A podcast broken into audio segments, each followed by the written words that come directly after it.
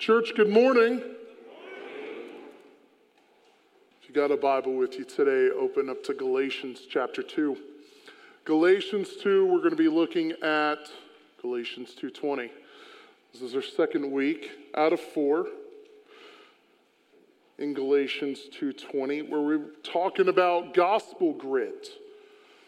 Grit we defined as passion and perseverance. It's that stuff that keeps people pressing on. You might hear about how professional athletes are really gritty individuals. They get after what their, their goal is and they seek to accomplish it. How do we follow Jesus in our own day and age? We need something more than just like what's here and now, something far more powerful we need help. And if you remember context wise, what the book of Galatians is about, it's all about the gospel. At the very beginning, you hear from Paul um, the only thing that makes people like you and me acceptable to God, how we can become friends of God, sons and daughters of God, is through what Jesus Christ has done for us on the cross. We don't add to it. You hear again, though, later on in Galatians, that we don't, what? We don't take away from the gospel call either. So it's, it's belief 100% solely and only in what Jesus Christ has done. And as we believe, we choose to walk away from our old life. The passage that we're looking at, though, that it's, it's talking about how Paul loses all confidence in his own life, his own works, his own self justifying measures. We talked a little bit about Jesus' victory, though, on the cross and how Jesus paid the penalty for us and conquered Satan even through the cross. Today, we're talking about Jesus being our resource. Jesus being our resource, Jesus is our fuel and passion. I, I thought about it in terms of, well, high level athletes. Um, I'm not one of those. Um, I have found that as I eat better, um, it's easier to stay awake, it's easier to be active. Um, I might even put holes through my wall in my garage when I'm working out with people on a, on a Saturday morning at 7 a.m. just yesterday. That really did happen. We'll talk more about it after service. Or maybe you didn't know this, but my wife used to play college ball for a little bit, and the best recovery drink on the planet for her was chocolate milk. She felt energized right after that, not just because of glucose, but like milk is like magical stuff, proteins, and a whole bunch of other things I don't understand. Or Shaun White, you ever heard of him before? He's a high level Olympic athlete um, that specializes in snowboarding. His go to snack for, for sustenance and refueling is beef jerky. What a guy. I would love to learn more about his nutrition plan.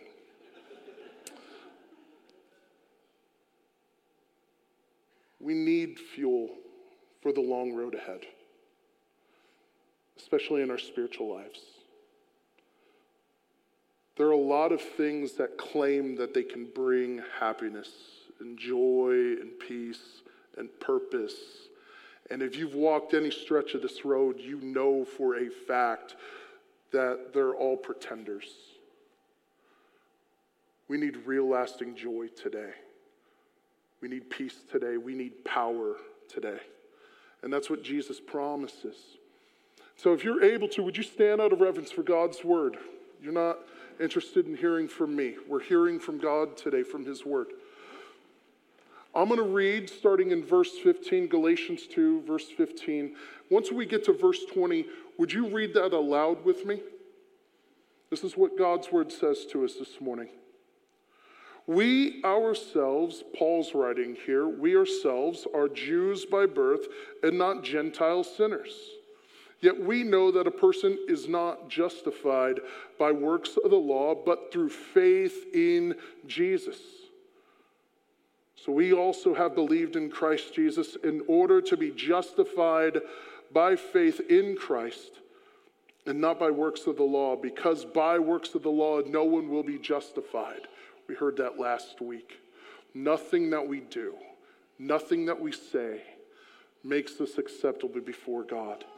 But if in our endeavor to be justified in Christ, we too were found to be sinners, is Christ a servant for sin? Certainly not. For if I rebuild what I tore down, I prove myself to be a transgressor. For through the law I died to the law, so that I might live to God. Verse 20. Would you read that with me? I have been crucified with Christ. It is no longer I who live, but it is Christ who lives in me. I,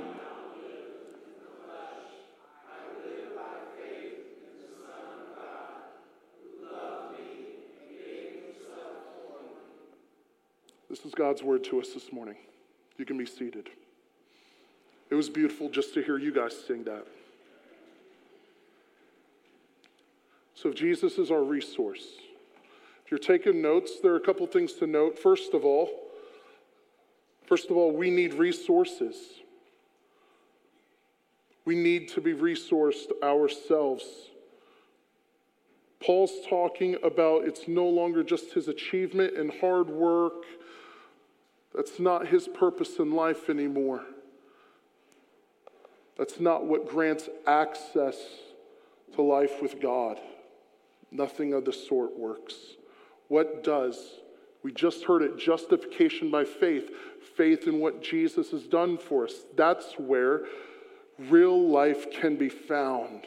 And that's why Paul is so amped, excited, pumped about a man dying for the sin of the world.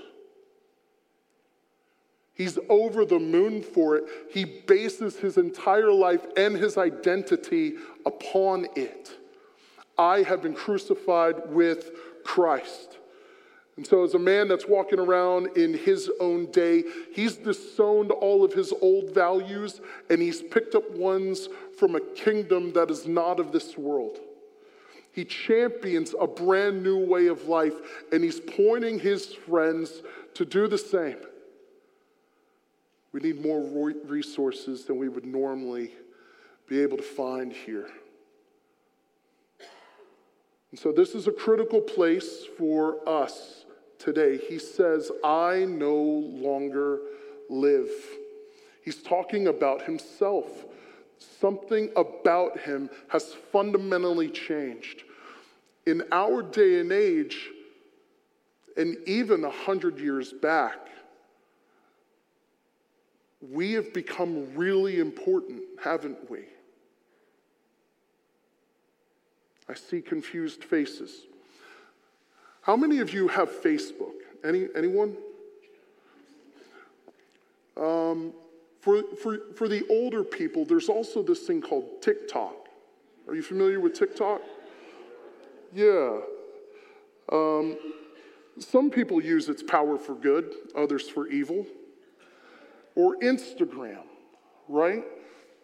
What happens oftentimes with, with social media is we curate for the whole world to see the very best about us and we don't tell people about the very worst of us.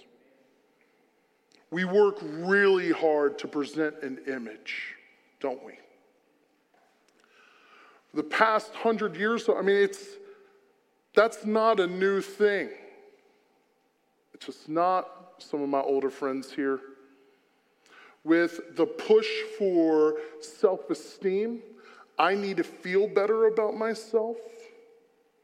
And nowadays, one of the biggest things that's blowing up is self care.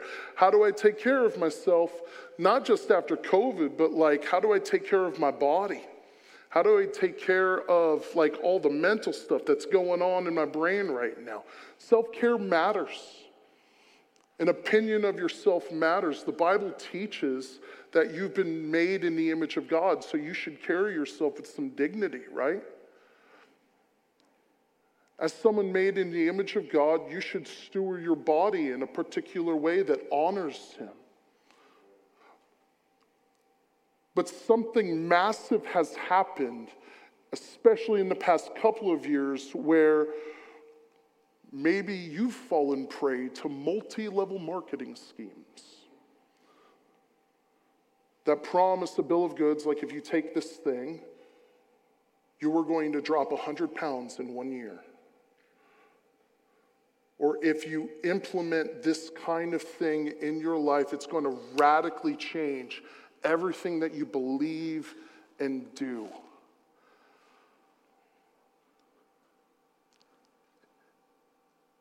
And it doesn't work.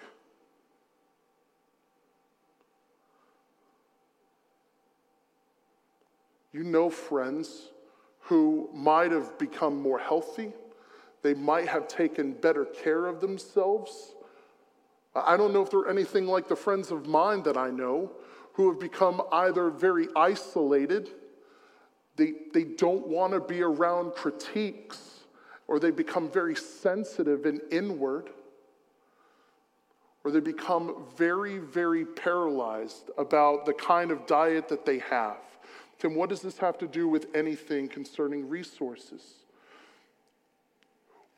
When we are exposed to a great need, it doesn't always automatically change us and point us to where we can find real satisfaction and where we can find the need to be met. Or rather, who can, who can meet our greatest need. In other words, just because I know that I'm tremendously needy, it doesn't mean that it's automatically fulfilled. Paul is saying, I've looked to and fro all across the world. He was learned, he was religious, he was hardworking, he was industrious. We see that later on as someone that's a tent maker, right? He's disciplined. And he's saying, all of the stuff that I found in this life, it doesn't matter. In Philippians he says, I count all things, all things, all things as loss. What would be under that heading of all in your life? Would family be a part of that? Would your job be a part of that? Would your comfort be a part of that? I no longer live. He chooses that. Do you feel that?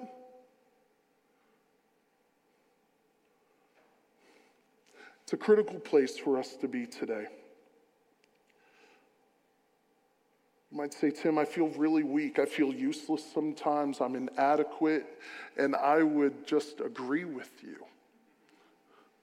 That is a good place to be. This is the beginning point of the Christian life to realize the great, tremendous need that you and I have. Are you needy? Are you poor in spirit? I've mentioned this before. If you remember in the, in the Gospels, Matthew, in Jesus, he's, he's teaching on the Beatitudes, right? This is the ethic of the kingdom. Blessed are the poor in spirit, for theirs is the kingdom of God. We have, I'm, I'm celebrating this with a couple of people this coming week. We live in America.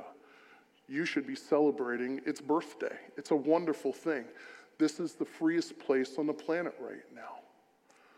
But there's a cost that comes with being American sometimes. This, I'm able to do it all on my own. I can set out and accomplish whatever I want. Jesus is speaking to people that weren't able to do whatever they wanted. The message isn't for the middle class in spirit, it's for those that are poor in spirit. so, the bad news of the gospel, there's bad news that comes with this, and it says, if you're able to do everything on your own and you're strong, the gospel message isn't for you.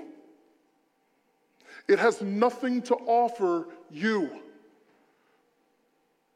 If you're fine and okay on your own, it ain't for you.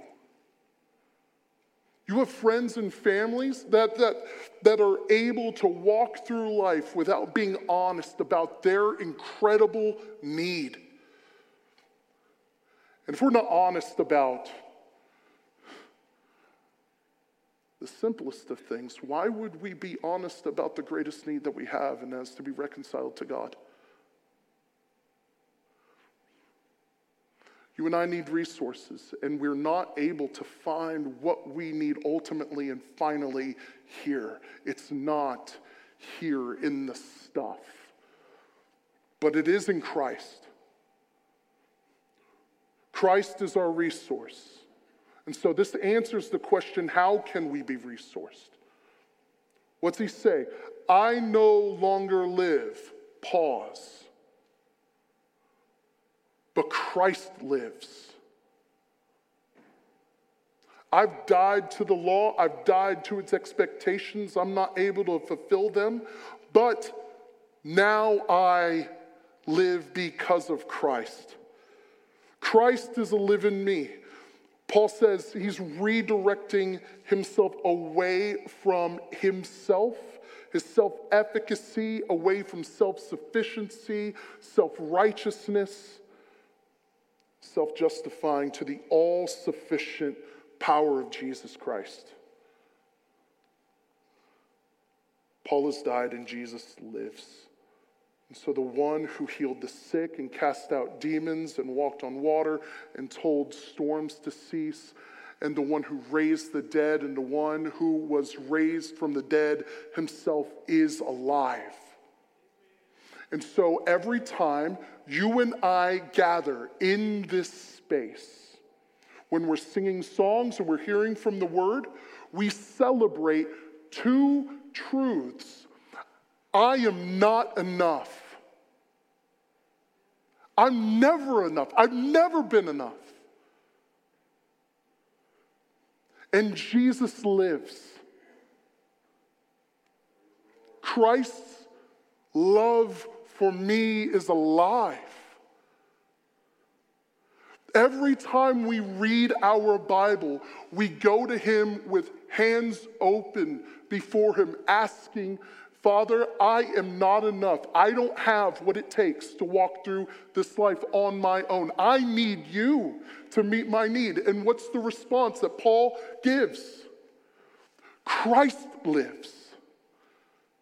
Every time bad news swings our way, we can't handle it on our own. The truth of the matter, though, is that Christ lives.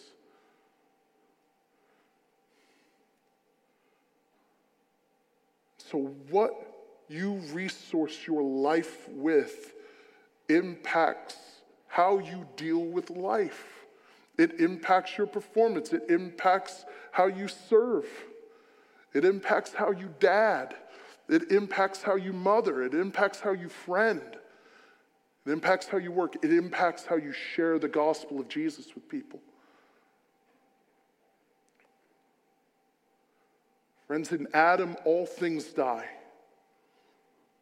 This is the great curse of sin. Sin is an acid that destroys relationships, it destroys even the fabric of reality itself. And so, because of distrust and disobedience, chaos is born into our world. And so, what was once supposed to be a place of flourishing is now a place of deep distress. Our world is broken.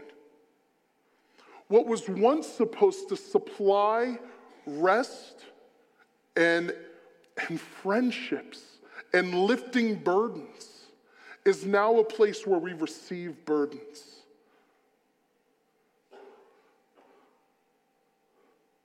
We need someone with the juice to be able to make the whole thing come alive again.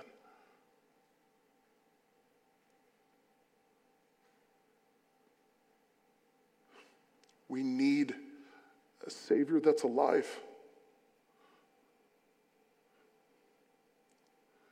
And so the good news for us then, the only one that we need is the only one that can do it.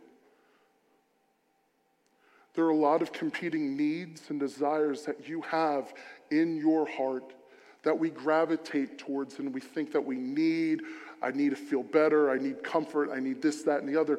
The thing that you need ultimately and finally is the one that can offer peace to your soul. He's got the juice. Jesus is the one.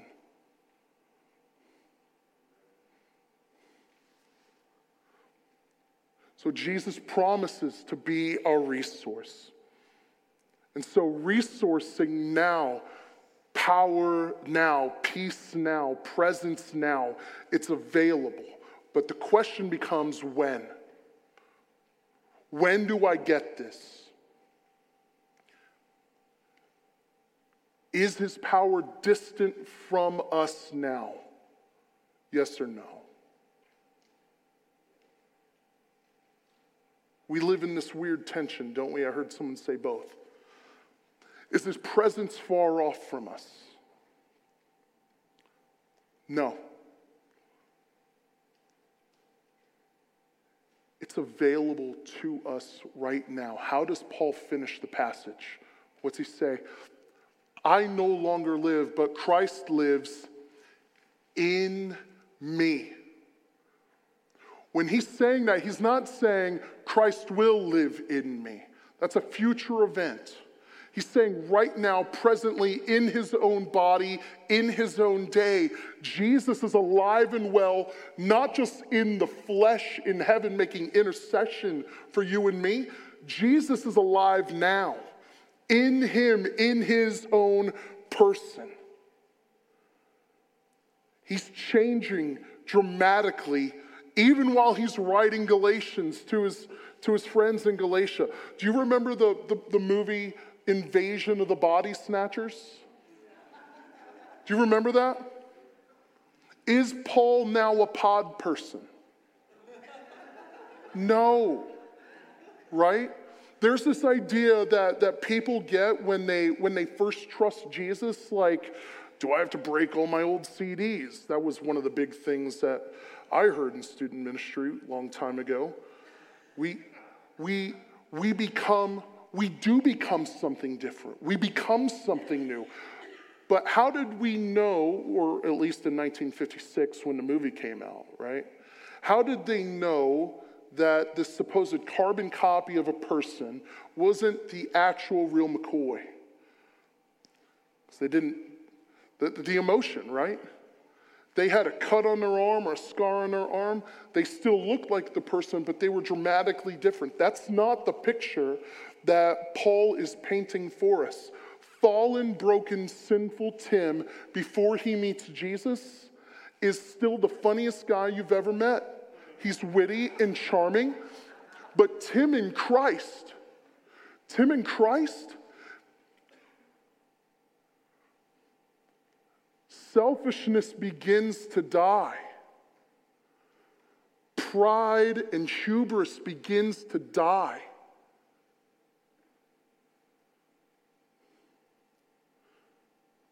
This Tim, the one that you see before you right now, if you are in Christ, the same goes for you too.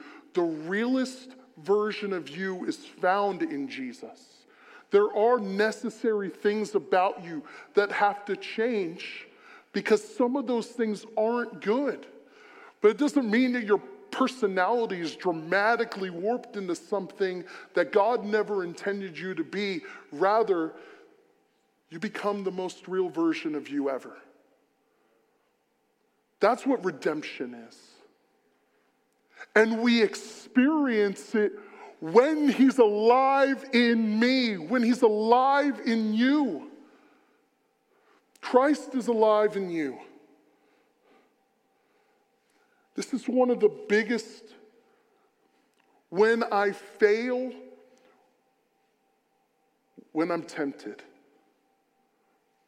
or when I'm tried, or when bad times come.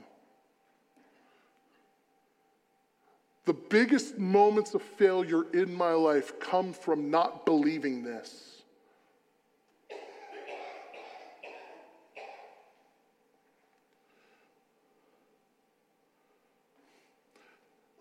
By faith, you are so cemented to Christ that He and you are as one person, and you can never, ever, ever be separated from Him. Do you know why Paul says in Romans 8, no plague or famine or sword or angel or demon or whatever can separate you from the love of God in Christ? Why is that? Because he's alive in you. He's in you. The treasure of salvation, the treasure of knowing God is most beautifully known in that you are unioned with him forever and ever and ever and ever and ever and ever and ever. The Old Testament tried to paint the picture for us. God rescues Israel from Egypt and promises and covenants with them, I will be with you. And he paints the picture of, I'm going to lead you through all sorts of stuff as a pillar of fire and a pillar of cloud. You're going to build a tabernacle for me. Later on, you're going to build a temple for me, and I'm going to be in your very midst. Jesus, later on in John chapter 1, he promises, Look, the word became flesh, friends, and he dwelt among us. All of that is pointing us to an even bigger picture.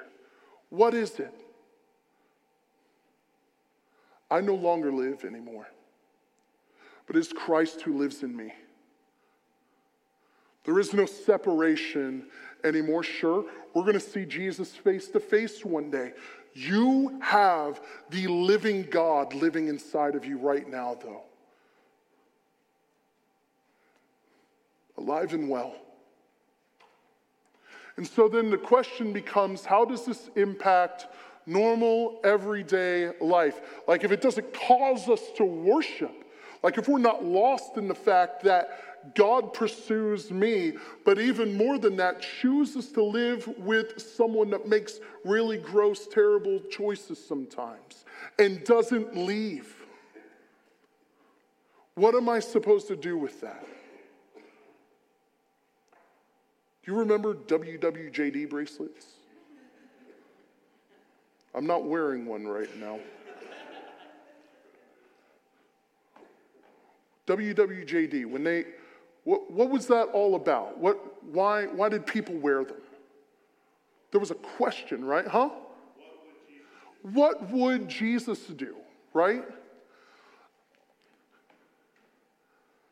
I didn't need reminders about what Jesus would do. Frankly, I didn't need someone else to be able to tell me about how to live my life. That's legalism. If it's devoid of gospel truth, it's legalism. That's not the only message that we announce to people that they need to change. Therapists do that, doctors do that. The Lamb of God says that grace is available for you and that through my strength and power, I change you.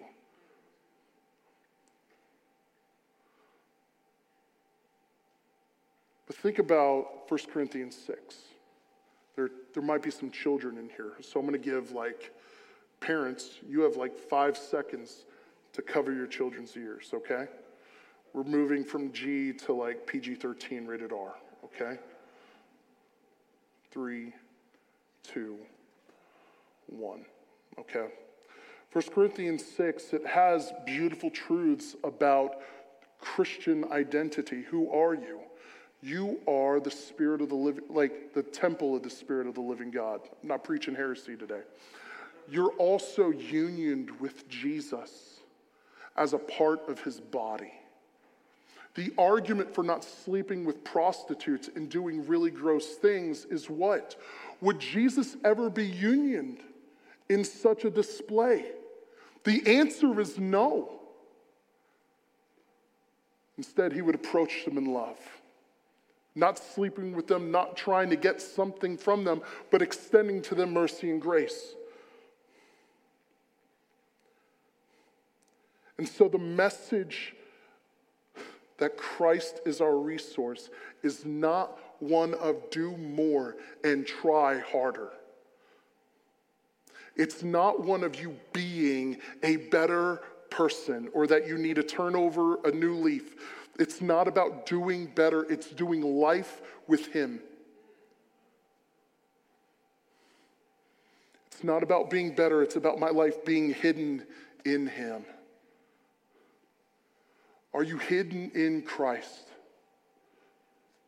We ended like this last week with salvation isn't about going to a bakery, but rather it's hiding in a bunker.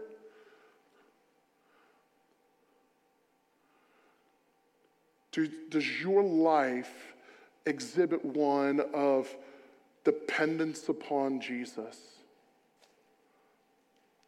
Could your friends and your family say that you are different in such a way that it is not you that is alive anymore, but it's Christ who's alive in you? That feels very law, right? That might bring shame or guilt. The truth is this when bad stuff comes, we don't have to run away from it because Jesus is here. Jesus is present with me. If you're exhausted today, Charles Spurgeon was asked once, How do you accomplish so much in your own day? He wasn't just a pastor of a megachurch, he was also administering to an orphanage and a bunch of other stuff. He responds to the question by asking another question Do you not know that there are two people that are at work within me? If you are exhausted today, your strength and power and passion and perseverance doesn't come from you, but it comes from Jesus. If you're tired of fighting sin, tired of fighting for faithfulness, do not fight in your own strength and power anymore. Today, kill it and run to Jesus. Trust Him. Would you pray with me? Father, we thank you for the word. We thank you for your ministry to Paul and how you've transformed him utterly and completely. And now he sees you face to face. But when he wrote this book, you were alive and well in him. And it's evidence throughout every page of scripture that he wrote. Father, real life, real passion, real perseverance, it doesn't come from anything else in this life but you. And so we need you. I pray for those that are tired and exhausted today.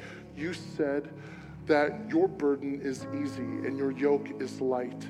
And so I pray for rest and strength to come to tired hearts.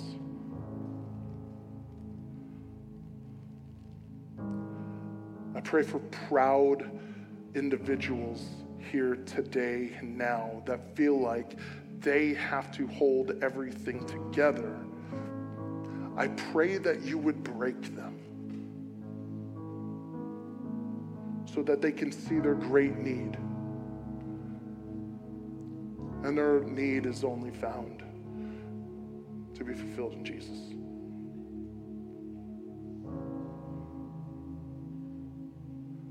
Pray for spiritual healing for those that are estranged from you, that are far off from you. They know the, the, the, the, pain that, that sin can bring. And I pray that they would know you as healer and that Christ in them would bring life to their heart.